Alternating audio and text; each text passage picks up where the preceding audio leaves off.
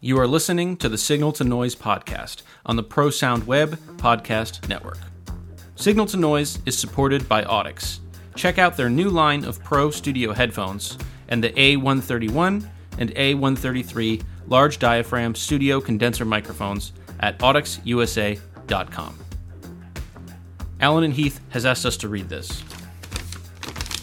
Have you noticed that all good things come in threes? XLR, AES, meat, cheese, and tortillas, Michael Lawrence, Chris Leonard, and Kyle Chirnside, and now the Allen and Heath AHM Matrix family AHM 64, AHM 32, and AHM 16. 96 kilohertz FPGA powered sonic powerhouses for projects of all sizes. Who says matrices have to be boring? Not us. We've never said that. Kyle said it once, but we proved him wrong. Check them out today.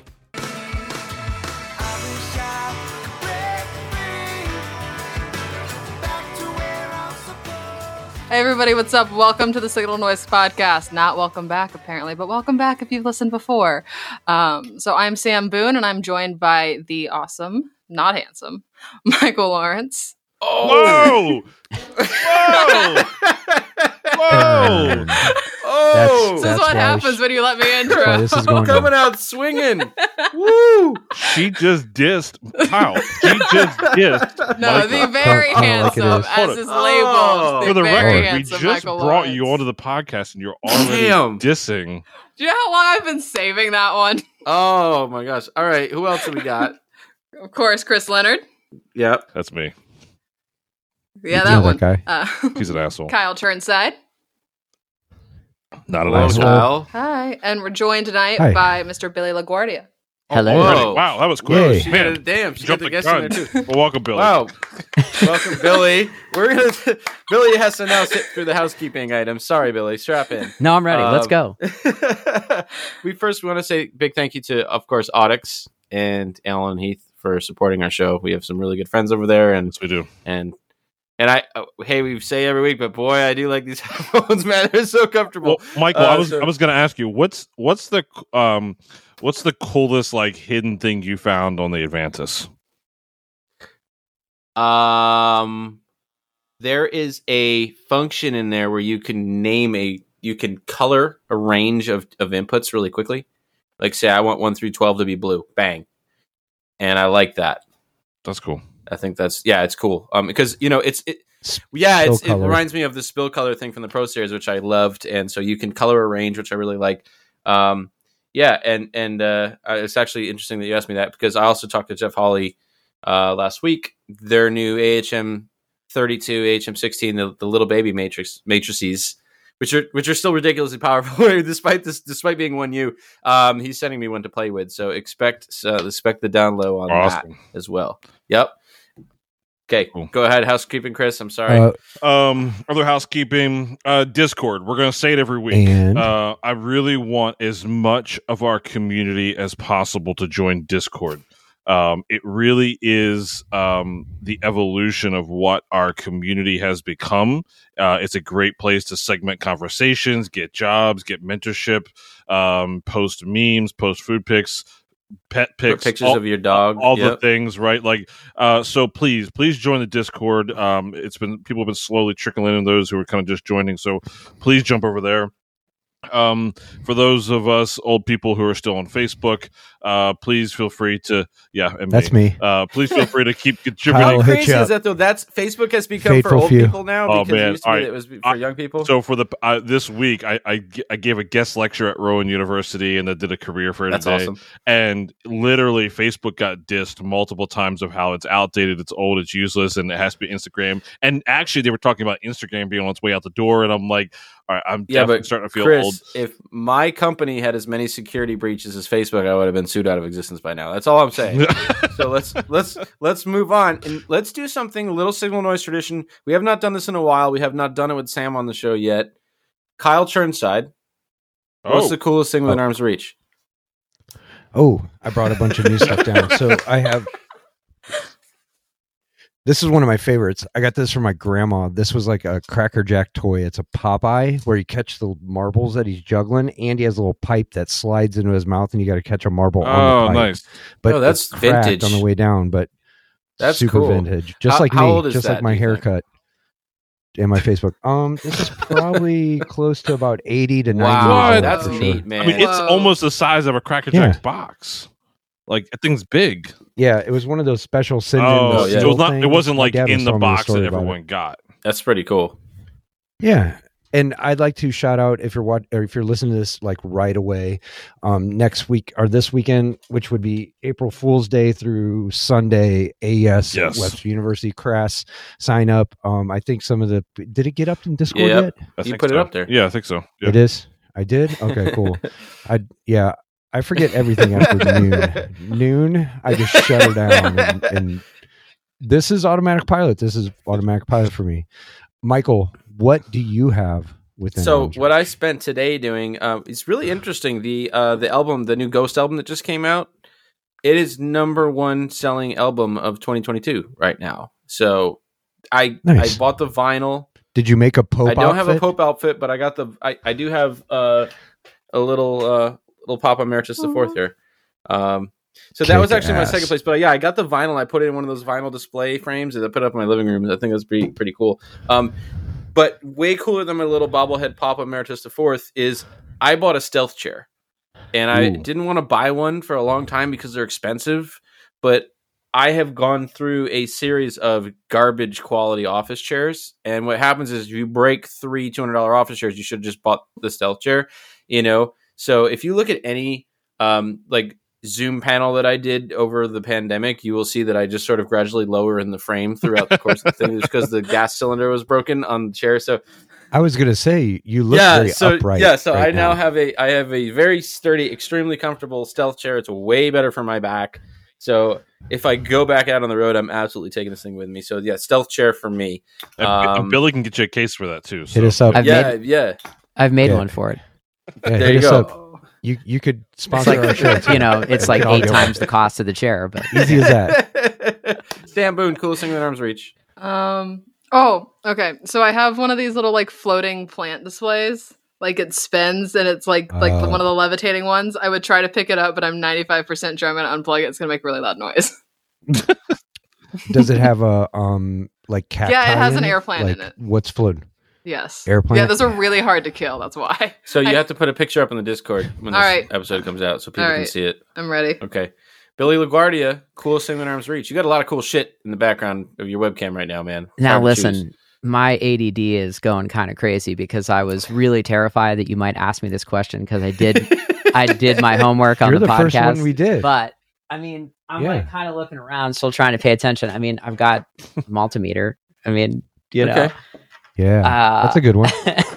Little fluke. a RAM mount uh, cell phone holder. I mean, like it it is ADD central in here, but like it's just standard. You got, you got You the know. DBX compressor there behind you, right?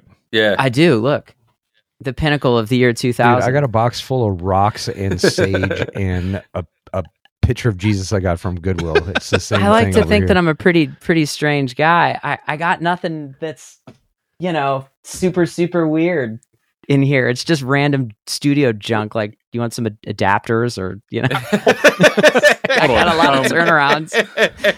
I don't think we should overlook. There is something shiny and gold. I think I see behind you. We're gonna talk about it. Oh man, what's that? I, hold on. We're gonna put that down. That's Okay, that, that's too you much of a have to blow flex. We can't start gonna- there. All right, all right. We're We'll get there. We'll get there. All right, fine. That it. is So All right, So, we'll, get- we'll come back to extremely that. Speaking of that, embarrassing. though, actually, Billy, I still have arms here. I still have arms. Chris. Just saying. What? we skipped Chris. He didn't. You oh, skipped. oh, I'm sorry, Chris. You- Go ahead. Like my internet doesn't work all the time, but Michael always. I'm sorry, Chris. in. I was It's usually really Chris. excited. No, I, got, I was getting excited. Go ahead. What I you got, Chris? Um, so I did a, uh, I get to attend uh, uh, a career fair. I wasn't looking for a job. I was there for my company. um, uh, at a at a university for like the uh, the music uh, music industry uh, portion of Rowan University, and there is a cool space there um, uh, that was represented um, called Rec Philly, like R E C, like record rec. Um, so so what I have was a little flyer in my hand. Um, but it's a place for creators. I, I know I texted our, our group text today, but um, they call it uh, it's like a gym membership for creatives. So they have everything from like recording studios, podcast studios, dance, yoga, paint um uh it's a and, and, it's like a membership subscription so right so you can like hey you know uh just a little bit you can like podcast here and there or do a little bit dance it just um it's pretty cool. So if you're in Philly, which maybe some of you are, um, and you're looking for a cool place, you need some place to record, you need a place to do some gigs or whatever, uh, check them out. I, I want to give them a shout out because I they're, they're working on trying to franchise this actually into multiple cities, um, and I think it's a really cool place for people who don't actually have the gear but need to get into it. So there's a, a free plug for Rec Philly. So, a question then: If I was a engineer, could I go in there and yeah, out absolutely. studio time to record some people? Yeah, and do so some, it, do some beats it's like uh, it's funny. They actually described it as like uh, you know, just like the just like a regular gym has, you know, you have like your meatheads and you have like your beginners. Like they want that too, right? So they want like high end people and they want like beginners who can come in and like literally like eight credits a month uh is like an average of like four hours use a month is six hundred bucks for the year like that's pretty that's pretty darn good and then you can you know there's different varying levels of credits um and Yeah, uh, because what's studio time cost? You know, like right if you do, like if you were to try to go to a studio, you're gonna. pay- You yeah know what I mean? so, So, it's super um, super cool concept I, I i loved it so I like I that think- too. It's kind of like a free Yeah. workspace for Yeah. nerds. I want to. Here's where I want to jump in with our guest. Um, first of all, Billy, where are you joining us from this evening? I am uh, joining you from Youngstown, Ohio, famous for both crime and Italian food. I, I've heard of that place. yeah, uh, I I, mean, that. I, I can say that. My last name is LaGuardia. You know. yeah, sure. You know. I um. oh, So ahead, there's a there's a dam by there. There's like a a, a big dam Really? by there, isn't there? Just I out of honestly don't Youngstown. know. Is there? A, is it by Columbus? Okay, so about forty miles east of you are the darkest skies in America. Uh, at the Hocking Hills. I'm familiar with Hocking Hills. I've I never know been that there for sure. Oh, you got to go. It's I'm a studio rat, man. I don't. I don't want to go beautiful. outside. He doesn't. He's allergic to sunlight. It's Um, true. It really is true. Billy, Ah. your your resume is really funny because the most impressive shit is at the bottom, which is like the opposite of everyone else's resume in the world. Because you start off, you start off, and you're like, yeah, you know, I make I make cases. I work for a case company. You're like, that's pretty cool. And then you keep going, and you're like, oh, you know, I mix front of house at Rockwood Music Hall, and you're like, oh, hey, that's pretty cool. And then you keep going, then it's like front of house stuff for T Pain, and you're like, oh shit. And then you get to the bottom, it's like, and I have an Emmy. You know, so it's like it's like totally it's backwards. So I feel like Uh, I feel like that whole thing is like such a flex, you know, because like I mean, it's like a craft Emmy, so it's like a breakfast Grammy. You know what I mean? It's like Oh, but stop. So we- we've had we've had we've had at least one other Emmy award winning Alexander Perriman here, and again, it's like okay, who else here has a fucking Emmy? None of us. So it's okay to flex when you have an Emmy. I don't yeah, care I would, how. I would bolt that shit to my fucking car and drive around town with it. Yeah. obscure Fucking it buy a billboard. It's not, you know, it's there's not like there's So- thousands and thousands of people with Emmys. It's like yeah, I know, but hundreds, right? Like I, I, okay, thank you. Like, I'm gonna I'll take your the bike. compliment, Chris. Thank you. I you know it is mortally embarrassing to me, and I forgot that that stupid thing was even back there. It literally because I cut my hair because I was a sound guy and you have to have long hair.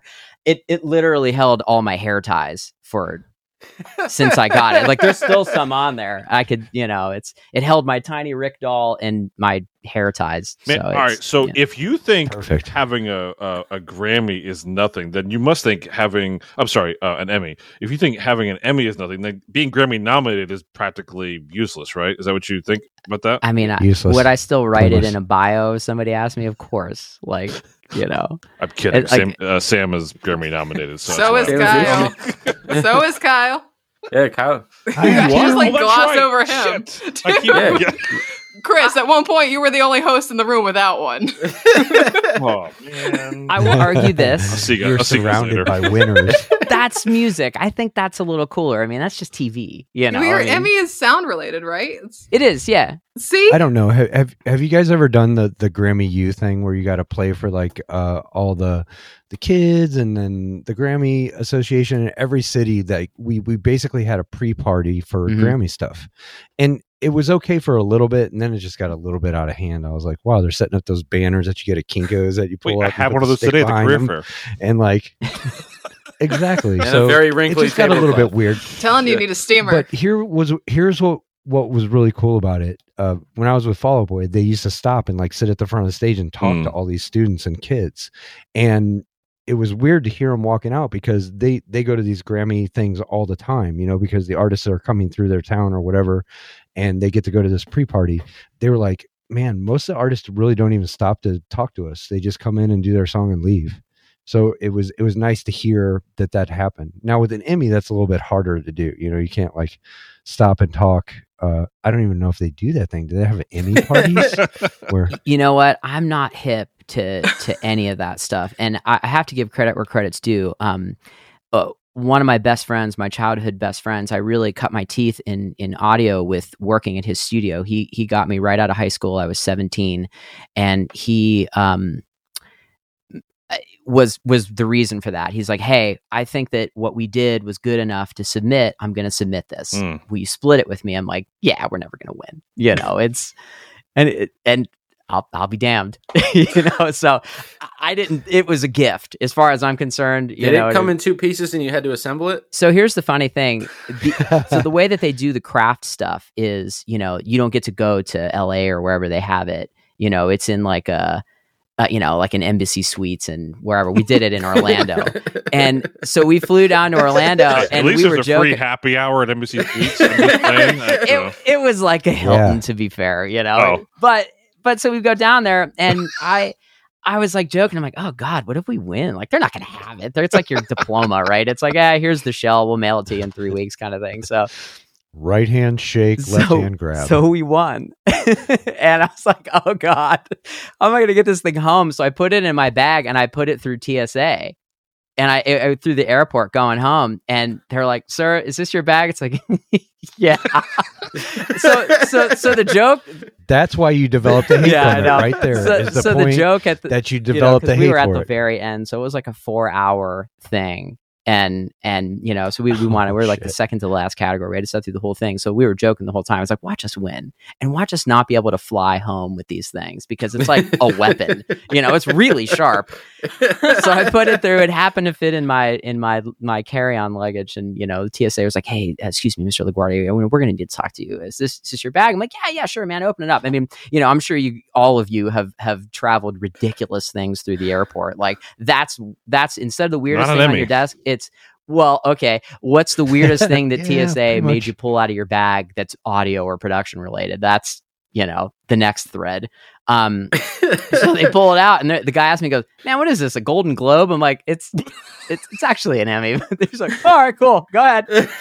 like you know, so Yeah. saw four of those today.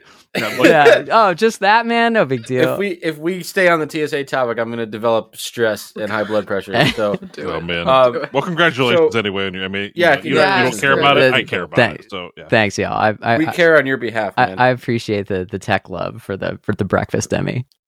so I think I'd have to go look back. It must have been two or three years now, but I think I wrote some sort of article in in Live Sound, and you sent me an email, Billy. And You were very nice had- at the end of the article, and you're like, "Hey, if you want to email me." At the end. It- oh, okay. it was So you subwoofer. did. And, I did. I, I- and, I read and the so text. I did. I did the Kyle Chirnside, which is if you have a phone number in your email signature, I'll just call you. Uh, so I I called Yes. Billy and we had a great chat. And uh, he works for a a road case company, which is something I want to talk about because we haven't talked about that. Yeah. Um, but he is up to a very interesting project over the last year or so. And when I uh, realized it would be something that I think Kyle would have a ton of interest to talk about, Billy, you you came into possession of a Midas Heritage 2000, and you've been fixing it up. And not only have you been fixing up, you've been sharing your work and your progress in a series of videos on your YouTube channel, and you kind of put it together and and throw a whole mix up on it. And I've been keeping up with it, man. I think it's really cool. Um, so yeah, I was I was happy that you agreed to come on the show and and talk about your project. So um, how did you how did you acquire this thing? Um, so it's an LMG console. Um, and I was on vacation with uh, actually my girlfriend's family, and they're you know pretty pretty used to me being a weird sort of eccentric audio human. And I was sitting at the kitchen table and just cruising through eBay as I had been for uh, two years, looking for it. And I was like, oh my god! I so I bought that console within it appearing on eBay for an hour, and there were I saw Wow. it like it, they they posted it at nine. I saw it at ten. I owned you know I I paid for it by ten thirty, and this was right in the middle of COVID. Um, so that was probably Ah, okay. you know, it was probably like uh, August, September kind of thing of 2020. Um, and I had just been looking for it because I thought that would be really cool. Um, because you know, I, I feel like as as audio humans, we all sort of just find one thing that we just get fixated on, and it's like, oh, I have to have this. And that and that that was a console for me. It was like I laid in bed every single night and looked at eBay, and I was like, I want a console. So, um, I I I, I I flirted with a Midas Legend, which is a pretty obscure Midas Mhm. console. If anybody's, I know, and, Dual and- fader, dual fader. I've, I've, I've mixed on one- I've mixed on one plenty of times. Yeah. So here's the thing: We we we glossed over his theater It- career in I- the resume. in in my naivete, um, I I looked at that and I thought, man, this is really cool. There's there's EQs over all of the auxes. There's this little like in ear ambient thing. There's the little baby fader, so it looks like a real studio console. I'm like, yeah, that's what I want. And there was a guy that that was pulling one out of a high school, and we went back and forth, and he's like, hey man, nobody wants this thing. Um, if you trade me two channels of Shure um, GLX or some like mid grade Shure thing, I'll trade you that for the console straight up. And thinking like, cool, LM, we get Shure at at, at distributor price. You got it. So it was this whole thing. We're going back and forth, and it- he like kind of fell off the radar. And you know, all of a sudden he came back and he was like, "Hey man, I had the console in in my garage on a pallet, and my wife drove her car into a road case that I had protecting it, and it fell on the console. So sorry." Uh, I'm like, okay. Road anchored for him. I, I, do I believe that? Maybe. Do I care? No. So then, then you know, my my, you know, Was I'm your like, security look, camera working when this happened? yeah, exactly. So so I thought, okay, so if you're going to buy something that is completely obsolete and nobody wants, are you going to buy the Legend console that every audio engineer that I talked to said they hate it? Which is so funny that you guys had that exact same reaction. Like, oh, Legend, oh, no, no, no, no, I don't want that. Oh God, devil, devil, bad, bad touch. Ooh, moving the mic, too many hands. Um, so I thought, okay, well, if I can get something that is modular at the channel strip level, at least if half of it Yes. breaks, I can still have it as channel strips because it's still the cheapest channel strip that you can possibly get. So, you know, long story short, I'm like, I read, I, so I downloaded PDFs of all of the Midas family 1000, 2000, 3000, and 4000. I downloaded their manuals and read them all because, well, you know, just little, you know, got to be a little quirky to be an audio human. Nerd. Um, so I downloaded all the manuals, read all the manuals. I decided, okay, the 2000s for me. And here is my search. So, Wait, so At why, time-. Why the why the two thousand over a three thousand? um, Money. I It's wanted if the it's- if it's- And why H over XL? so I wanted the 2000 over the 3000 because it's a dedicated front of house console. So um, the 3000 is is Okay. designed to sort of be a utilitarian thing. It Mm. can do front of house, it can do monitors, um, and we can go into the difference between those two consoles. Yeah. um, uh, which- well, what what is the difference there? Because I've only I've only mixed on a, a legend and then an H three thousand. I've never done the two thousand. So what is that primary difference between between that? uh, the auxes and the groups. Um, so Like just quantity lot or more. like how they route or what? Yes. So uh, let's let's start with the auxes. So so the the the 2000 is a 12 aux console. It has eight dedicated mono auxes, and then you can put 10 through 12 into either uh, mono or stereo. Mm. Um, and it has buttons um, on the channel strip that assigns it to to a group. So there's uh, hold on, I can't remember 12. Oh, Come it's on, right Kyle. behind 12 him. 12 it's right behind him. I didn't realize that until now. 12. yeah, look. so um so you can you can put it into a group and it's you know you just hit a button and it's it's cool right so i, I thought okay studio wise you know this is great if i want to get some width on a drum bus or something like that i can just you know even if i only use the groups as like a summing mixer that would be cool so the 3000 is a 24 aux console and they do that midas thing where it's like okay if you want it to be a group you put your aux at unity and now it's a group you know Mhm. so i just thought that was kind of weird and i thought it would be cooler just to click a button and make it a group so that's that's basically the the difference between the two Cool.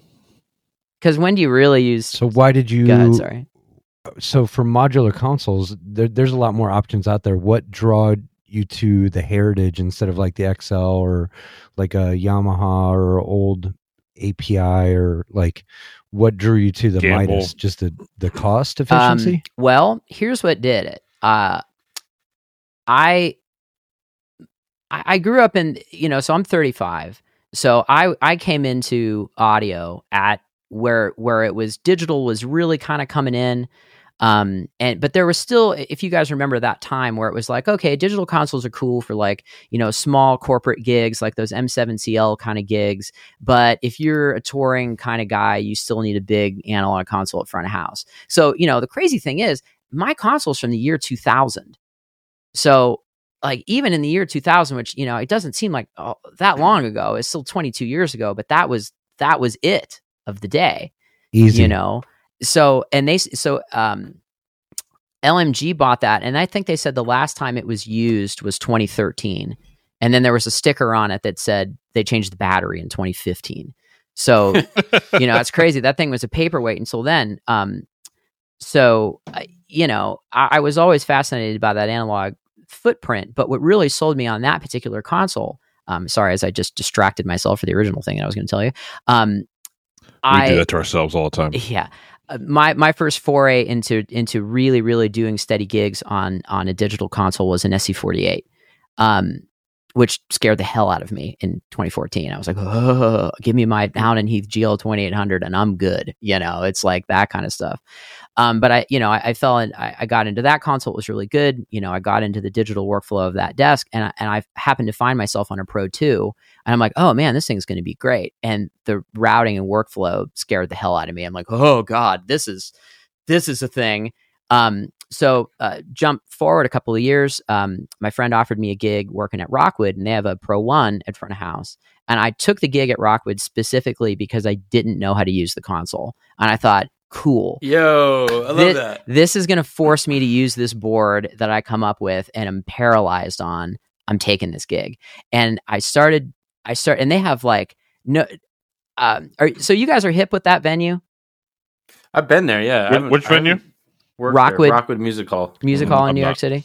I have not. it's it's I a don't think. very, very cool, small-ish sort of club. Like, you know, the, the floor of, of the, the main stage that I worked at was like, you know, I, I don't know, 200 people, maybe if you're packed in there. But they have this, this old school Renkus-Heinz PA that is just uh, god awful. Like it's not great. Um, but the but the Pro One is really a killing, really really killing console.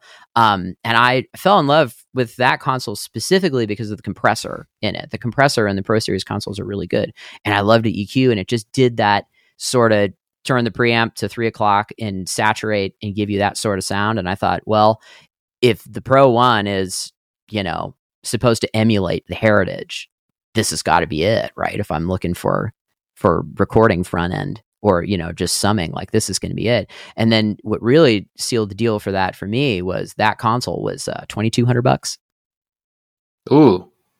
so So, you know, I think, Billy, the thing that's interesting to me and, and why I was so excited to have you talk about this project is I don't know if you know Kyle's background, but Kyle spent almost a decade as like the head support tech for, for Midas. And he has talked so many times about, he, you know, Kyle, you said, I love these consoles. You're like, these things are part of my lifeblood, man. Like, so I just fell in Yeah. love with them.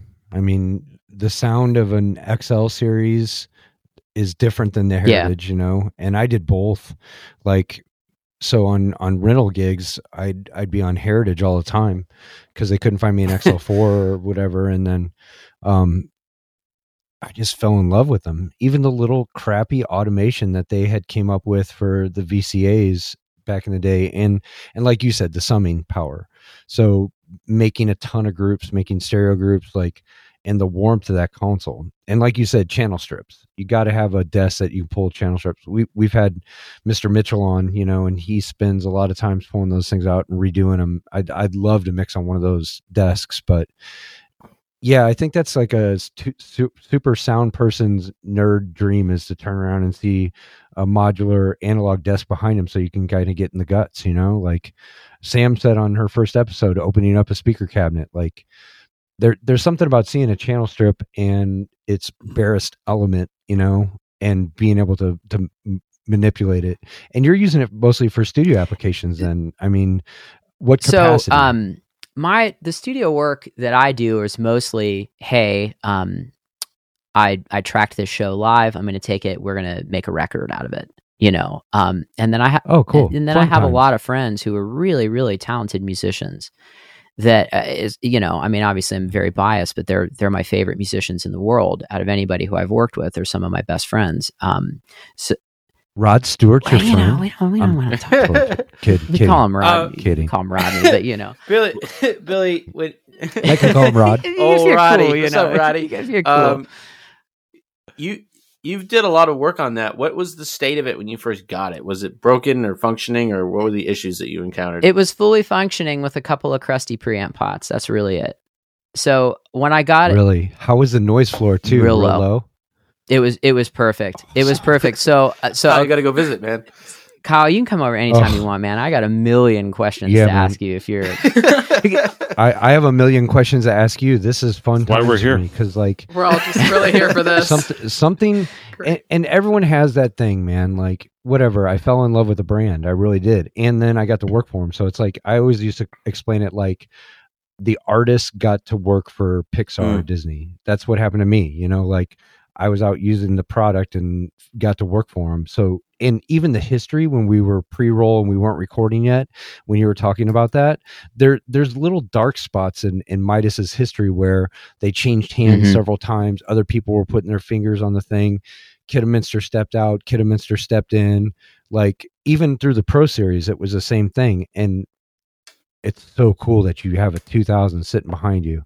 Oh you you would die. So in in Vegas we had um our repair shop as well and that's where we worked out of and I, I had the pleasure of working with Frank Heinrich and Chris Malmgren there which were two of the best damn techs ever and then James Elizondo. But I got to talk to a lot of the old analog guys that came and went through different companies and we used to call what was the name of that company that he went to? Oh XTA Yeah. XKT because most most everybody from Klark Teknik moved over to XTA and uh actually the the president of Digico worked for Midas for a long time and and there was just it's cool to see the evolution of that and for you at 35 to pick up an H3000 that's like or H2000 is Yeah. amazing It's so to cool. use like that like So my theory with it is, The at least this is my way. goal for the project. Um, I think that the guys that really, really know a lot about those consoles are are retiring, or you know, they're they're just they're They you know, hey, hey, rock, rock some of them did it's the years, not the miles, man. You They know? uh, it's uh, it's it's hard, man. And I just thought that you know these things are going to be around for a while, and if I can just kind of be the guy that knows something about it for somebody else that maybe stumbles That's upon cool. one. I so like here's the coolest thing about the videos: I get emails like crazy with it. So my like You zero got a lot of traffic, man. Thousands of thousands of views on those things. People are really digging that. some of it and it's just like all these people that are asking me these questions and it's so wild to me that um you know people just would email you i mean i mean i guess i, I did that with you michael but you know Out of the back up, blue. just back up a People little bit there email. but it's just so cool. And i just i've i found these really cool people that are just like hey billy i think this project's really cool. I'm thinking about buying an analog console. What's a midas venice eq it's like you know or what should i do? Or and, and, and it's just all these wild comments that I get, or the people that just because I have my email address on my YouTube page, it's you know I'm not hiding anything, and people just send me an email and they're like, "Hey man, that's really cool." So there was a guy um, in upstate New York that bought a pair of them. It was Michael Lawrence. Um, there, he was a guy that bought a pair of them, um, and it was out of a studio. And I there was um, what's um, oh my god, what's what's uh, I don't know if I can say this if it's if it's not PC. What's the you know the the forum with the uh the the the purple background that used to be called something. Yeah, Gear can we say that? what are they called now? Yeah. Gear, Gear- Gear Yeah, Source uh, or Gear no, Source? I was gonna say is? Gear Source or Gear Space or one of those things. Oh, and when changed I was in my yeah, I'm gonna get canceled. Listen, I'm, I'm a guest here. Okay, I got to be on my best behavior. Um, I, um, I, I, while I was looking for I the get, I console, I, get was hate just mail looking. here at Signal to Noise, so it's okay. So yeah, put it, put it on me. Email me. My That's fine. apologies in advance, Chris. I'm sorry. Um, Just don't talk so about I found okay? I found a thread. There was one of those like studio build things on there that was ground up studio builds, and there was a guy that had a pair of them in his house in upstate New York. And I'm like, wow, that's that's a bold move. 96 channels of of of H2000. Um, I, mean, I think there are threes. So anyway, th- that long story short with that guy is um, for whatever reason he sold the house but left the consoles in it, gutted everything. They abandoned the house. The consoles were in the house. So some guy found No those way. consoles, the pair of those consoles on Facebook Marketplace. Um, and he emailed me out of the blue. He's like, "Hey man, can I call you?" I'm like, "Sure," you know. So he called me. He's like, "I got this pair of consoles. They had both consoles hooked up to one power supply. The power supply is fried. Um, I Yeah, saw no you shit. made a video. I feel like on- those two things are probably related. too. yeah, just, just just a bit. Um, so I um, he said, "Can I call you? I, I would love to talk about the power supply, and I would love to talk about how you moved this thing." So I'm like, "Well, actually, I made a video." He goes, "No, I, I watched your video. That's why I'm calling you." I'm like, "Okay, cool." So we came up with a plan on how to move how to move the consoles, and then he's like, "Do you know the power supply?" So actually, when I bought mine. It didn't have the Harting cable to link the power supply to the console Oh wow. and it didn't have Yep. a power supply. And when I, I I ended up just calling the guy at LMG, and it was right in the middle of code, which I was going to say earlier before I distracted myself.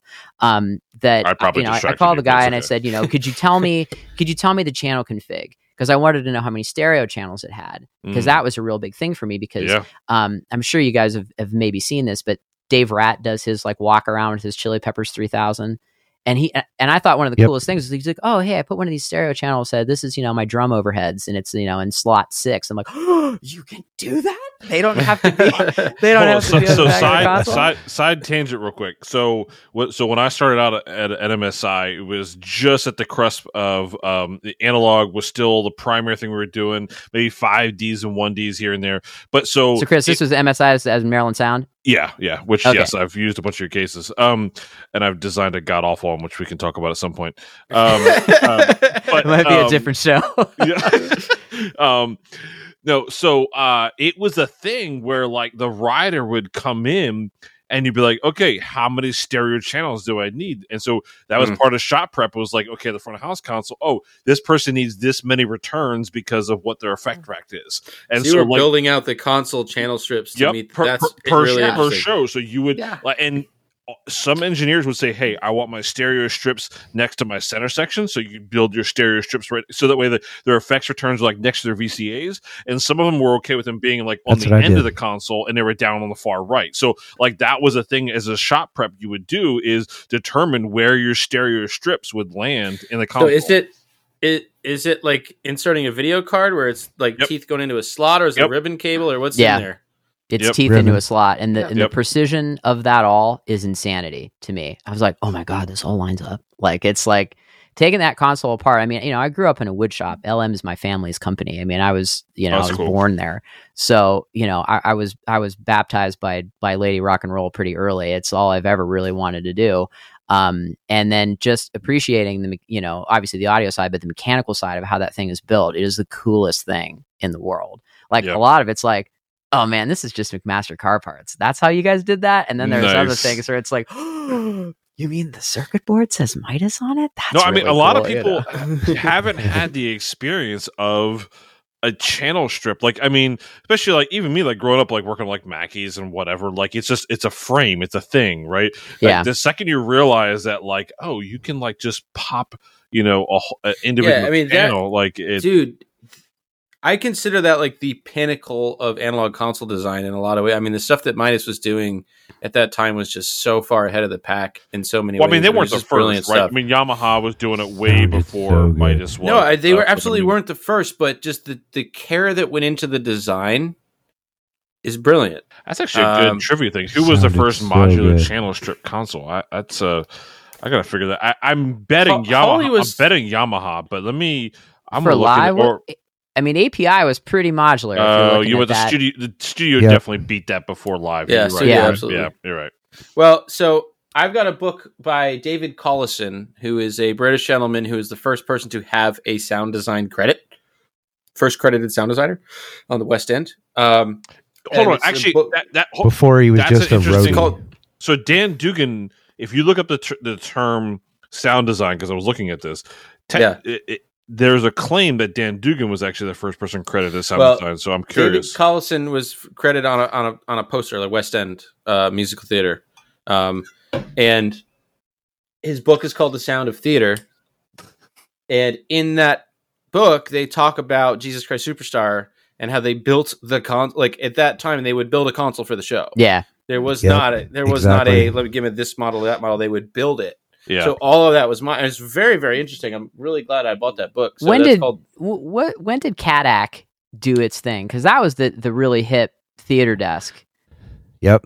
And and it was the hip broadcast desk as so well, interestingly enough, my of my uh, journey of analog consoles goes back to like 2010, um, when I did a. Um, it was like an off Broadway one night of music kind of thing, and I was the recording engineer on it. And the front of house guy who mixed it on a Midas Verona, by the way, um, was one of the like dev guys for for Cadac, and he had a Cadac J desk, and I was you know a, a young. Please tell me everything you know about audio because I have a million questions. And what's the difference between a group and a VCA again? You know, it was like that kind of thing. And he's like, dude, you know about Cadac? I'm like, I've never even heard about this. And then we at dinner every night just talked about Cadac consoles. And, you know, and, and even walking into, if you walk, eh, I don't know, it's probably it's not anymore, but the PRG and Secaucus was like, you know, just stacked with Cadac modules. I mean, Chris, it was the same kind of thing. It's like, how do you want your desk configured for the Yep. show? You know, analog theater, which is terrifying. Uh, digital theater is terrifying for me to mix, but So what's the um? Because we have a lot to talk about besides just this console, which is really cool. But what's the coolest thing you've been able to do Oh, so far? No, no, we don't. what's what's the coolest thing you've been now that the console you've cleaned it, you've got it, you put it back together. What's the coolest thing you've been able to do with it so far now that it's back together? So, um, I I have a bunch of really old recordings that I've done uh, for for either bands that I played in or shows that I did, and it's one of those things that it's like, you know, I mean, I know you all know this. It's like, man, this band's really good. I'm just gonna hit record tonight. You know what I mean? And it's like I feel like we all kind of have that backlog of if I ever get some time, I'm gonna mix all these these old shows and doing drum pre-production through that console to even mix if you want to do mix mix it uh, do a mix digitally the way that that EQ makes drum sound I mean as a drummer is I, I have never that's the sound that I've been looking for like it just That's does that mid scoop thing Agree. it, it like just so I made a video. Um, if you guys want to see it, I mean, and this is like I major, major giga nerd stuff. So I just, you know, I, I wanted to see what in, what input one sounded like. It's like, what's the kick drum sound like through this thing? And so I made a video of just processing a, a big Tama 24 inch kick drum with it, just Beta 52 standard rock and roll Gross. thing, right? You know, in the sound hole. And it just, I, I just, I recorded it on YouTube, and it's like, okay, this is what the high pass filter sounds like. And I even ran it through an SPX 90 just to keep it old, you know. Um, and it was Wait, just like, careful, careful those words, Kyle. Kyle's here. Kyle's here. So, I know. I'm looking around for it. Well, it was I'm- sitting right actually, I'm curious. Um, going through the console, did you notice that was um, were the channel strips consistent sounding, or No. were any of the? Oh, okay. No, they're not. So um Really? I'm I'm a huge um I'm a huge Focusrite fanboy. I think the Focusrite Studio console is my favorite console. If we if we had to go around the room and say what's your favorite console.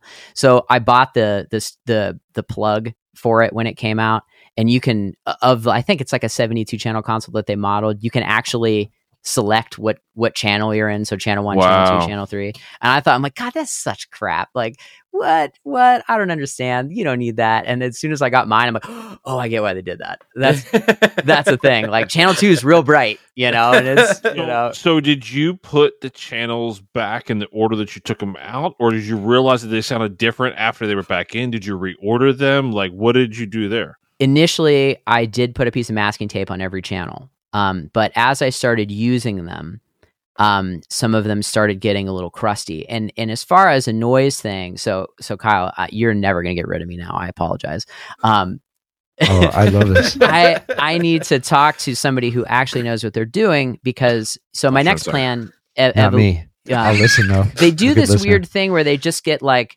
spurts of noise and it just it's and it's Yeah. just yeah okay cool so it's not just me um so some of them do that so um what i wanted to end up what my plan with the console is i have 24 channels that i know are really good that are perfect and they perform all the time so i want to use the left hand uh Have you scoped al- them, or is it just audible? Is that a no. I've never scoped anything yet. Okay, I mean, right, it's yeah, that's I haven't got to that level. I mean, really. So there's there's a Midas guru um, named Jim Sawyer. Oh, sorry. if you guys are hip with him, Nope, Jim Sawyer was the the analog Midas guru. He stuck around for quite some time, and you can call Jim that guy everything. is like, a my hero. Like Insane. that that level of technical genius. It's like I I hope to like get like the crazy like skullet with long hair and just be like in a closet and just like I'll oh call billy but listen you're gonna be on the phone with him for like two hours but he's gonna tell you everything that you need to know and he's probably got the spare in his basement like i want to be that guy Yep. Kyle's, That's Kyle's my hero. Jim Sawyer and dude, and uh, there's a dude named Bob in the UK that's pretty insane. He's the guy who did uh, all Pab's Mm. uh, old. I heard Midas Pab mix consoles AC/DC on the AC/DC for PR40. the sidecar. Mm.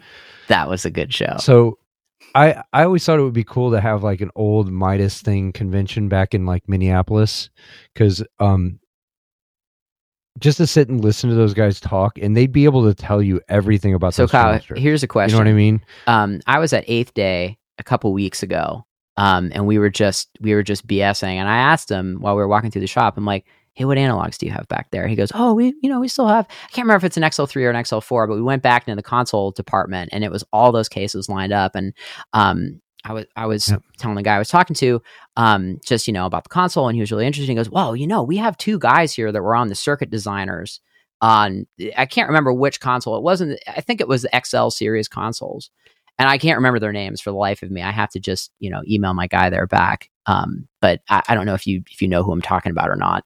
I don't remember their names. Not offhand. I've been out of it for a long time, but I how you were explaining the H series is how you explain the XL series. So XL2 was a front of house console. XL3 was built to be a monitor console and it wasn't quite finished yet before they had Mhm. to push it out. Um, so that's why they released what they wanted to design was uh, the XL4 all along, just because it had the meter bridge, it had everything on the meter bridge that you would need to grab, and um, the EQ.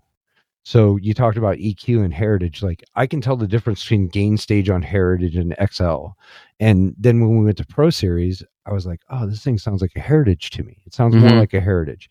So the the it it interests me that there's still these dudes and groups that support that old gear like that because it was really a thing. Like and and that's why I posted to Facebook a couple weeks ago with some channel strips, some old needs Neve stuff that someone had up for sale because for studio people that is like priceless. And I was hoping Mark Rubel would get into it because um he was like, uh, you can plug everything in, they sound very comparable, blah blah. blah. He wouldn't give me like, no man, I want a Neve channel strip on that thing.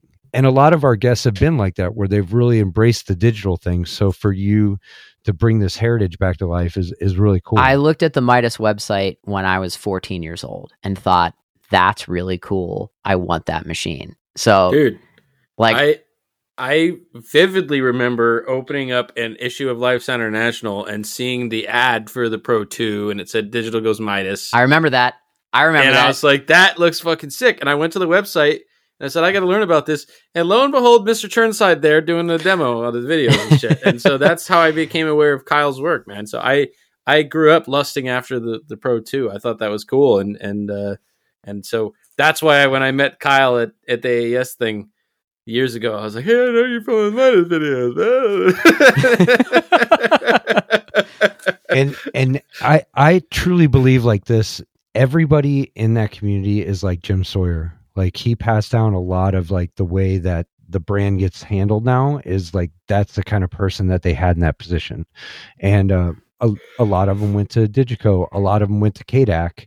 Like so, there's there's some of those old dudes out there still that uh, were designers on XL and and Heritage. They just moved to different other manufacturers or whatever the case may be. But like, it's really cool to see. so what I ended up doing Um, was so here's my plan. Jim doesn't know about this yet. I don't know if he listens to the show or not, but uh so I cool man, whatever with that guy. He owes me money. You know? um, no, no. Uh, so um, what I ended up doing is I built um, a little flight case for four channel strips.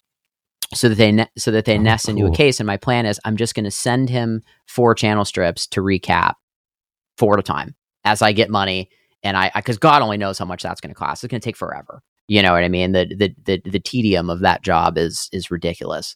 So I I just want to call him and say, okay, Jim, if I send you these, how fast do you think you can do them?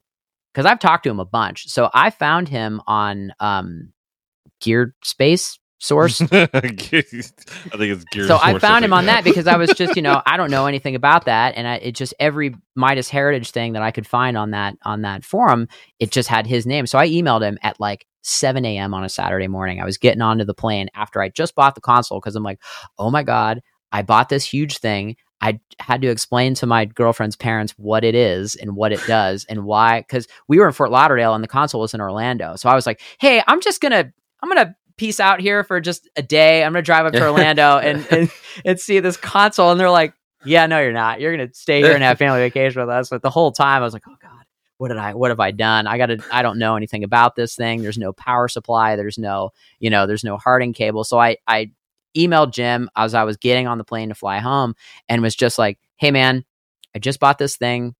Your name comes up all the time. I would just love to pick your brain about a couple of things. And he called me within like a minute and a half.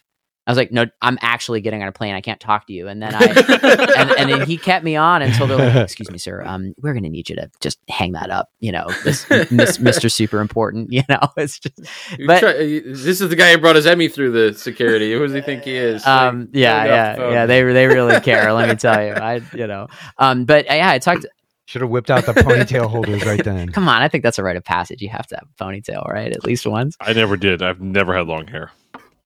Oh, Chris, Mr. Corporate. I had hair. Kyle, you Kyle, you had a, a lot of hair, man, and a and a Luxurious. and You had like I think actually when I met you, you had just gotten rid of the father time beard. So I can't someone grow who it. does have a long hair and who's here, Sam. well, How about let's, let's give you some time and space. Yeah, I here. am. I am the digital person. So, what do you what do you wish that I, I did? So, I have touched an analog console once, and it was to change a channel strip, and it was the single most terrifying thing I've ever done. Sam, you I was the like- floor. Let's hear about this terrifying channel strip experience. So, I I worked for a company, and there was a they have one client that is entirely analog tour, and I Mhm. was one of the shop techs that had the uh, that got to prep it, and so we did the whole okay, where do the stereo channel strips go thing. That was a Mhm. whole Yes, learning it's a thing. experience. it is a thing. I can vouch for that, Chris. That it is real. Uh, I've done it once, and so like changing the channel strips, I was like, Take I was off, terrified Kyle. I was gonna break it because I'd never touched anything like it. Like I'd never, I'd never seen an analog desk. Like I don't know how to tell people that. Like it's, I've never mixed a show on one. I've seen, I've like interacted with it. I had to do line check on it uh, for that. like I had to, I had to test it. I did the line check. Um, but I, what I really wanted was, what do you wish, like everyone coming up now that doesn't interact with analog? Like, what do you wish people knew about it? Because they're really cool. Like, this conversation is like making me want to own an analog desk now just to like one. mess with it. Yes. Yes, get one. Do. That'll kill me. Um, that's my roommate. She'll be like, "Why do why is there more audio stuff?" Honestly, Although Kyle, you'll you'll be happy to hear this. Sam and Kat were just up visiting me a couple weeks ago, and they took my Pro One home with them, and they, right- they have it in their house now. right. It's, it's the, the thing in the Awesome. background right there. got- it's it's I got- right behind me. That would be Michael's Pro One. I think that I got uh, hard drives of I tracks. think that me know. newer or younger engineers don't really understand uh, gain staging. That's my biggest critique of of looking at anybody's. Hey, can you help me with this kind of thing? Because you know, uh, clipping on an analog console versus uh, clipping in a, the digital realm is very very different. And I think that so many people. Um, I guess this this leads into my my two part answer. One is gain staging. I think people kind of sort of disregard VU meters. Um, so even when you're, you know, you're slapping inserts on, it's, you know, do you do you EQ before you compress? You know that that age, you know, age old debate. uh, how to gain those two things together so that they play nicely. Because I mean, there still is a, a gain stage even in digital, and you know, I, I think that uh, some people just either don't hit stuff hard enough or are, are hitting it just. It's like, do you see that this is clipping? They're like, what? you know, it's it, it. There's that kind of thing. Um, and then the other thing is, I think the simplicity of the mixes are are so endlessly easier on an analog console because like you know i the piece of gear that rings true with me is the Presonus ACP 88. You guys remember that thing? That was that was Oh yeah, eight channels. eight of good channels of times. comp and gate and 2U for like 900 bucks. And that Every was like club in the U.S. has had at least one Everyone. of those in the rack. Yes. That's the blue thing, the blue Yeah. one, right? Yeah, I know exactly. what you're talking about. Yep, Yeah. you got you got RCA's. We got this ACP Yeah. 88. so you know like there were there were times in analog land i mean it's like you know i, I started mixing bands when i was uh, 16 and i could barely afford anything. And i used to rent a powered yorkville um, mixer from a music store in in town uh, because lm did cases for them. So the owner was always like yeah sure billy whatever you need you know? And i would i would go with my pickup truck and fill it full of gear and and go do shows. And it would be like all right i got one compressor. What am i going to use it for? You know what i mean? And i feel like you can get like how much is an X32 that is in absolute ubiquity now? And you could throw, you know, any insert you want. And there's the Lex, you know, emulator and comps and all that kind of stuff you can put in every single channel. Um so I, I just think that people don't realize that you don't need all that stuff. Dude. Dude, all right. So I had a phone call with Wayne Pauly a couple weeks ago, and we were talking about why people didn't like digital consoles when they first came out. They Mhm. said they sounded bad, and, and what were some of the reasons for that? And there are some technical aspects of that conversation, but a part of it was it used to be like you said, I got four channels of gate, I got four channels of comp. I need to think really hard about where I'm going to put these things. So you're making very considered decisions about your mix. Then you get on digital disc, you can slap a compressor on every channel, you can slap a gate in every channel. So people just turn all this shit on because it's there, and you ended up with these ridiculously over processed garbage sounding mixes. And it wasn't the console's fault; it was that Right. people were making bad decisions with this tool. Or you're And gaining so- it too hard. You know what I mean? It's just like, you know, if you get if you get an old school engineer who, you know, you have to to drive a line, you know, you've got to you got to gain the crap out of it to really do it, but it's like a lot of those like, you know, especially EQs and stuff, um you can't you can't beat hell out of them. Uh, Yamaha, I'm looking at you. no, You know, it's like I was on a CL5 a couple weeks ago. Sorry. Uh, So I- Yeah, but, True. You know that, that It's like, whoa, consideration okay. aspect. I mean, You know? I've I've talked about that training people before, which is let's pretend you don't have every compressor on every channel here at your fingertips. Yeah. Let's pretend you would still have to go to a rack and patch the insert cable and and do all this stuff to like let's pretend there was some time investment associated with with turning that compressor on. Do you still want to turn it on? Like don't just turn it on because it's there, turn it on because it needs it. And Right. and just being intentful with your mixing decisions. And um that helps cut down on that just digital over processed crappy sound. You know, that, that wasn't the console's fault. It was people Yep. just doing too much nonsense. not that I'm Yeah. Oh, I- sorry, I- Kyle, go ahead. Oh, oh, I was just going to say, I love that he said teaching aspect of it because the very first core thing that you said is clipping in digital, clipping in analog is completely different. It is, and one of the cool things is, is when I taught the class, I had folks that were scared of 0 and Mhm. plus three on a digital realm, and I understood it. If you don't understand it, then there's nothing to compare it to. So driving that channel, like you said, the old dude driving that channel, like, oh my goodness, it's in the yellow and the red sometimes. Like, It's supposed to be there, yeah, especially with the Midas. It's supposed to Well, be. it- like the, the XL3 and V- and- actually had a screw-on meter bridge that was VU meters on Yeah, the man. fucking console. did that on the sidecarts. Yes. And and that was the thing like that's where you got the saturation. It wasn't a digital clip. The repercussions of digital clip are completely different than a nice square off a fucking Right. great preamp. Sorry. Like sorry not sorry. But that that's the truth. And zero made you scared. And i love that michael said you had to teach them differently because that was another thing as well. We weren't trying to timeline everything because we Right. couldn't. And we couldn't align everything to be completely accurate and and now we're getting into this accuracy that's making us question why we're doing this thing at the channel level and i think that's cool so it kind of came full, full circle from now we're looking at that at the end of the line not at the beginning, and and the beginning can screw it all up for the end if if you start like that. Well, I think the thing, um, especially like going back when you're standing in front of an analog desk for the first time, like I was looking at everything and trying to understand the routing because like there wasn't. It wasn't a Digico desk. Like you Mhm. couldn't just like put anything anywhere.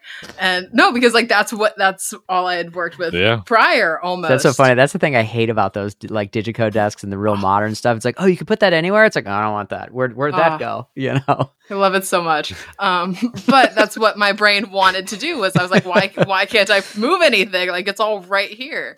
And You can move your I- channel I asked- You unscrew it, you pick it up, you move it to the end, and put it back in. You can move. You just go to your patch bay, Right. Sam. Then you it goes cross back patch to a whatever you nightmare. want. right? Yeah. Don't don't relive our nightmare.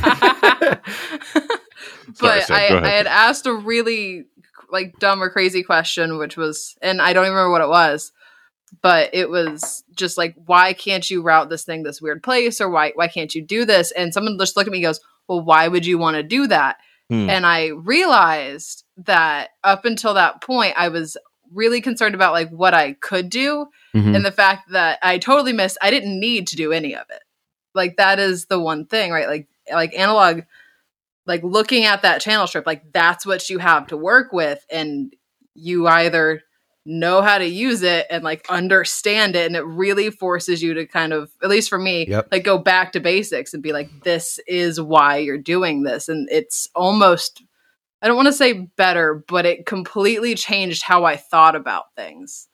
Like entirely, because I had gotten so used to my only frame of reference was, well, I can just do anything. It all goes everywhere. Yeah. So I have to ask Sam Fine. A couple years ago, I did a console day down at the shop, and I brought my Avantis, the SQ5, EX32, Hammer Pro One, um, and Sam. You know, I had a couple. Of, Kyle Jensen came down, Hannah came down. We had some. Yeah, it was Oh, a good cool. time. And Dave Williams was out there, and Sam Fine goes, "Yeah, I'm coming. I, I got a. I think it was. I I think it was a a, a heritage. It was some large format Midas something. I don't exactly remember what it was, but I think it was Heritage.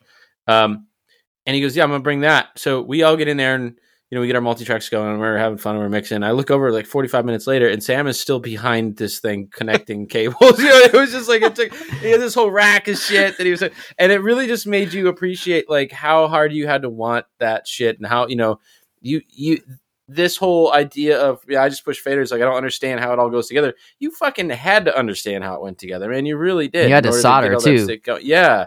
So it's just a different it's a different paradigm, and it, it and I did go over and I mixed a song on on that thing, and I was like, you know, I don't. I think it was a Verona actually. Now that I was going gonna to say I was gonna say Verona, but I went interrupt. yeah, I, th- I think it was a Verona. Um, and I True, was like, true Midas guys hate those. yeah, but it just the it's so tactile compared to it. Just it's a different brain space, man. I, I wouldn't want to take one on the road, but man, they're fun. Um, so here's the thing. I I can tell. Do you know how fast I am at those? I could get a four piece punk rock band up in ten minutes or less, as long as they're not I wasted feel like yet. we're gonna have to, Billy. We're gonna have to have you back for part two because I know that we haven't even gotten in. Chris, Can what's we- wrong? You're can we at doing the least- dad finger? No, no, it's just we can't leave without at least touching T Pain. Can we at least Go touch ahead. T Pain? T Pain, hit it. Okay, I mean, I fuck, yeah, agree. I just, agree. Just start talking T Pain. Like, Yeah, what, I mean, that's, I mean, This- uh, this is- there's, there's this a is lot there. Like, I mean, auto right. tune, all the things like T Pain. Like, just, just, just- now again, you All guys the know that I'm not Antares. his front of house guy. I'm just a Stop it. Sub. all right, between the fucking Emmy, Yeah. and T- Not a real Emmy. It's a. It's a. you've done Listen. shows with them. That's all that T-Pain's freaking pretty matters. dope. All right? It's 2022, man. There's fact checkers everywhere. You know, it's just like okay. It's, it's um, on a document you sent us. That's all I know. I did. I'm just trying to show that I'm not just like you know. Anyway, That's all um, good. no, that's that, it's a cool. uh, So For I got record, that no one makes gig. it this far in the podcast anyway. Just kidding. Um, so it's okay. No, We- we've so- had we've I had know, I know, I know. uh, five was- rutabagas so far. today, today, today was funny. Five today people. was funny. So last episode, if this happens to be your first episode, we're like, hey, no one makes it this far. If you made this far, uh, text Rutabaga to the fucking Discord, and sure enough, somebody did and like won a T-shirt, and it wasn't one of the two people we thought would make was it there. not. So thank you. Anyway, that was my sorry. man Finley. So what's up, Finley? No, All we've right. had five or six people pop into the Discord today and go rutabaga. And I was like, yeah.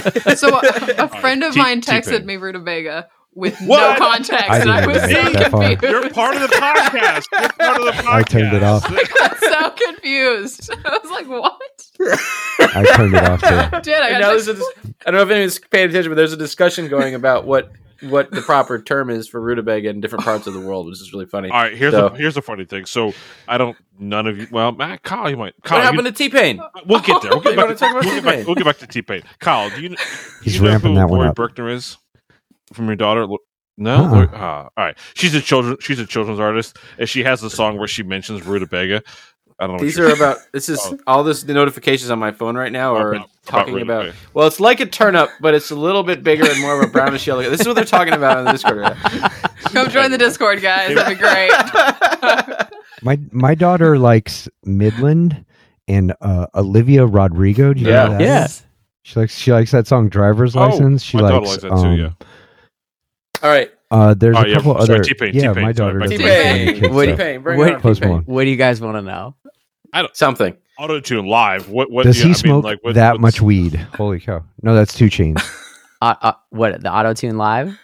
Yeah, I mean, I Uh, imagine he has to use it. I mean, I, I mean, that's like he That's his had. whole shit. di- He had he had that like like Walmart microphone that you could like sing into, and it's like an I had the app like- on my phone. Hilariously enough, yeah. it's like, oh god! And I actually saw him when I was in college. I was 19, um, and and the the girl that I was dating at the time was going to this this this tiny college in Ohio, and she's like, "Hey, T Pain's playing at like the gym tonight. You want to go?" And that was right when Apple Bottom Jeans Boots with the Furs came out, and, I- I went, and I was like, I Yeah. hate this. Like I, I was just so miserable. I'm like, this is so crazy. Because at, at at that time, the only thing that he was legally allowed to sing was his verse in the song, and then there'd be Oh, like wow. this really cheesy DJ explosion. So it was an hour long show Uh, of like 15 second clips, Mm. and it was Hey, like that sounds like the Yep. Pitbull show that I worked on. So it's yeah, like, tic- it was the same it's like thing, man. TikTok that's live. normal. I did a show with Pitbull actually, where Pain and Pitbull were on the same bill. Um, and they had to wait for the dude's verse to go by.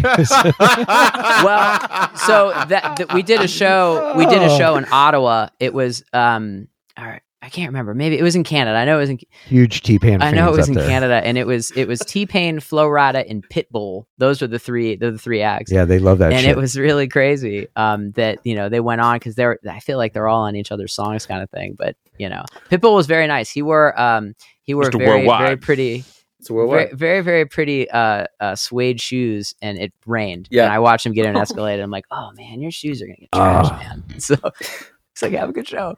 But no, T Pain's great. Um, he is an amazing singer. I, I'll tell you what. Here's a cool T Pain story. I we were doing a um a festival in Vegas, and uh, it was uh, it was called the Life is Beautiful Festival. Um, and they asked him to do a club after the show. So it was a big main stage show at like, you know, nine or 10 o'clock. of. Um, and uh, they, they, they wanted to do this club and it was a dive bar. Like it wasn't a club. It was like a super Oh. secret show. And like, I was like, okay, cool. Now we're in a club that I know how to mix in. So it was him and a keyboard player. So I don't know if anybody's seen the, uh, the NPR thing with him, uh, the tiny desk thing with him. It's Mm-mm. really good. I, I know the Tiny Desk, but I Mm. haven't seen it with him. so it's i mean he sings those ridiculous like party lyrics which are you know which are awesome but he does it with like a Rhodes in the background you know um, which is cool so he did that at the show and i got to mix that on a qsc touch mix ipad Nice, nice. yeah, and that was probably and it probably rocked. it was really house. cool because because not only is he like the nicest guy ever um he is a really really phenomenal singer and i remember the first gig that i did with him as a sub who you know never met him you know crazy thing about that is i got that show because i had built podcasting systems for his front of house guy when he worked for a financial podcast so we built him these systems that was like a pelican 1630 with a couple of re20s and this custom little rack that i put together um, that he dreamed and I wired up, and we built him like a hundred of these systems. Like there's a bunch of them. And one day he called me. He's like, "Hey man, I saw this picture of you on Instagram mixing this this like um it was one of the from Broadway with Love shows that um I, I mentioned in my uh, pre uh, everything about Billy dossier. Um, and he's like, uh, I didn't realize that you were an engineer like that.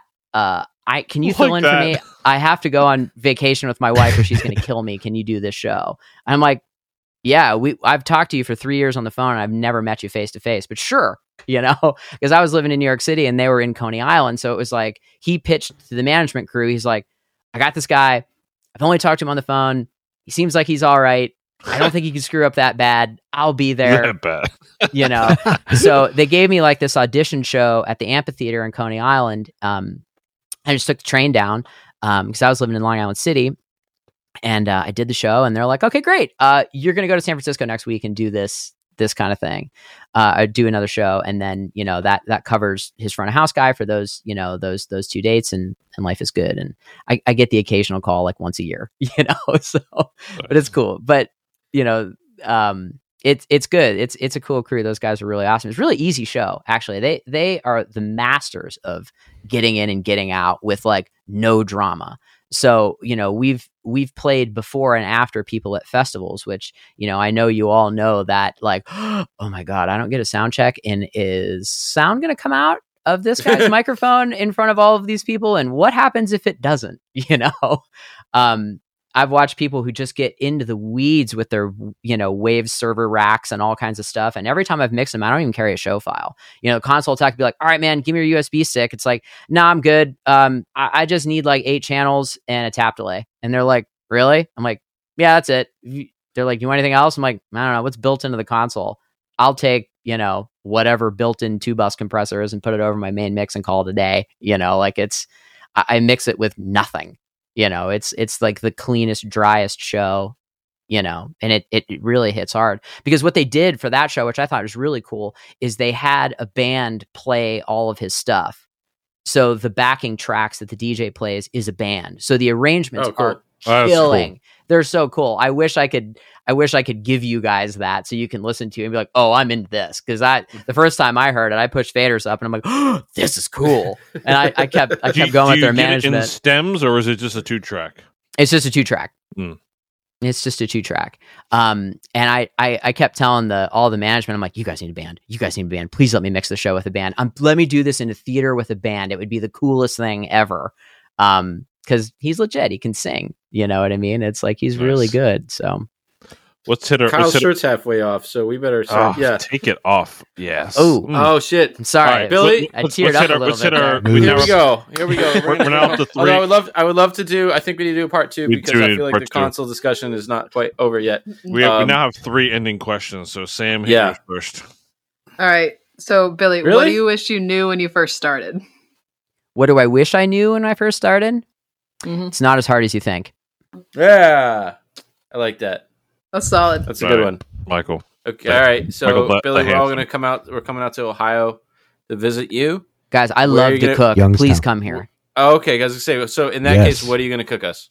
Oh man, Uh, so I I do I do grill and Italian food. Those are the two things I do I'm really in. well. Love it. Love it, baby. Uh, I like all those Yeah. I, I, things. dr- I What- really what are you- like what are you scotch cooking too. on the if you grill. We need to get an actual food group here. What are Yeah, we? one dish. Chris wants a dish. menu.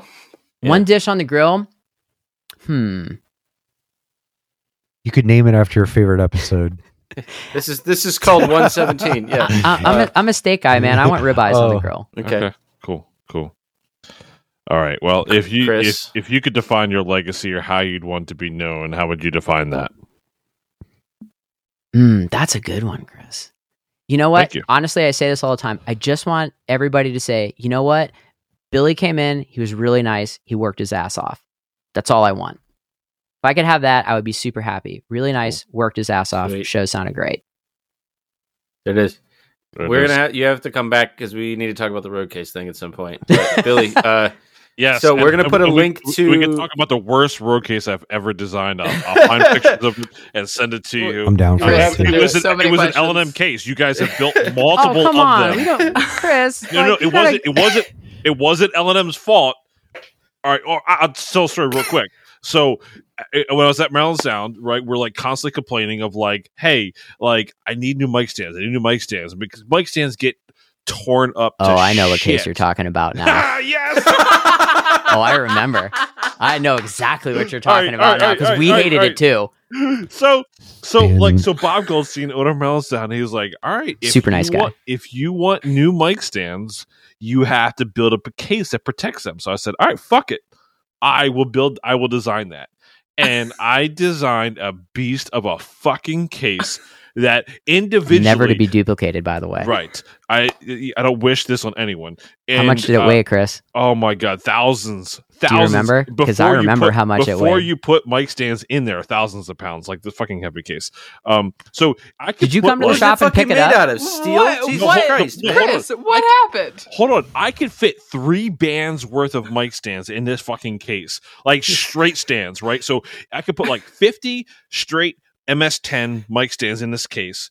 In the in the bottom had drawers for like booms and extra shit, and the top had a lid that pulled off, and all of your bases for your mic stands lived in the top. I had three bands because we traditionally always did Oh, three God. bands worth of shows. Like when you do like these old school like R and B acts and whatever, like My three neck So- hurts already. bands How of much mic. Yeah. All right, Billy. How much did it weigh? How much truck space? Seventeen hundred pounds. Oh my Empty, god. empty, dude. right? Oh. empty, right? So, Chris, did you come to the My- shop to pick it up? back and my neck. No, So I remember I loaded those I- cases on the truck because there were two. And there was a guy, and it was like a 28 foot truck, and it was a tandem axle straight truck. And it was in the middle of winter. And he goes, Oh man, this is awesome. I was driving all over the road. We're going to put these two right over the tandems in the back, right in the middle. And this is going to get me home because we weighed it. And he watched the truck go down. He's like, Oh, oh, oh, oh, look at this thing. dude. So I mean, I can't. Hundreds of stagehands have cursed me over the country over this case. But uh, like at the end of the day, I've told everyone like I don't give a fuck. I, I was told if I wanted new mic stands, I had to build a case to protect them. So that's what the fuck I did. And I'll I send you guys the. CAD drawing so you Oh, can see what Please. we're talking all about. over the country with those cases. Email your hate yes. mail. Oh man. Chris, you may get hate signal mail to now. noise That's I mean- hilarious. I mean, at Yes. gmail.com. And so, like it was like um and depending on the size of the stand. So if we had singular MS10s, we had little plexiglass gu- um guides or not plexiglass. Um They were black uh, plastic. Yeah, whatever. Uh you could you could change the size of the hole. So if you had a boom stand, you could make it a little bit wider. I mean, I, I- I must say there was a lot of engineering that went into that case. I mean, and and I'm I'm in some ways I'm proud, in other ways I'm like sorry, it's what the fuck I had to do. But anyway, Well, we duplicated that design because you guys did it with another company. I remember that. oh really? They sent us a shell. Built by McDonnell Douglas. Yeah, Oh, really. there was a period of time where we were dancing with another. Can't case talk about that. Yeah, yeah. Talk about that off off public pop public. record. Oh. Yeah, Okay, so but- my one and only question is how, how big is this thing? It was probably about six feet wide, uh, well, long by. It was truck back. I mean, it, It was 48 um, by 30, I'd guess. Yeah, yeah, yeah. Uh, The bases were in the. Well, lid. no, no, no, not- well, it had like it had like a pop had a pop off lid had a pop off lid. Um, I told How there were I dadoed need a- slots. I need That- a that there were pain rope- dadoed bill. slots for weighted bases in the lid so that they wouldn't touch that at an that angle. that that Thanks, Chris. That world uh, Pre CNC Grobatory did- machine. I've toured that that case. Thanks, like, Chris. all over the fucking. pla- hey, you made money off the thing. Maybe. At- 30 hours of fault shop time it's later. Not my fault. Hold on, y'all. S- Oh, you did quote it, so if you didn't make money, that's your, that's your fault, not uh, not not MSI's. Chris, you know how sales works? You trust, you trust those guys? I don't trust those guys. As Oh, the man. nerd in the back that makes it It's all a- happen. It's an infamous like MSI already had a name of sound by the pound right at the time, like, and this was like pre me, like '80s, like they, you know with the were, like, hexagon called- subs. oh yeah, they're called sound by the pound. You so need like a Ferris I- wheel in I there? just We'll had put to a Ferris carry wheel. the name. You know, I had like the next generation of sound by the pound, so I was like, "Fuck it, I want new mic stands. This is what the fuck I'm gonna do." So, Hey man, if you go. have a CDL truck that's slip sliding around, we got the mic stand case for you. oh my god, man, I gotta find pictures of that shit. I'll send. I'll send you guys the CAD so you can see it. I mean, at Yes, that time, that was right before we got a CNC machine, so that thing was by hand.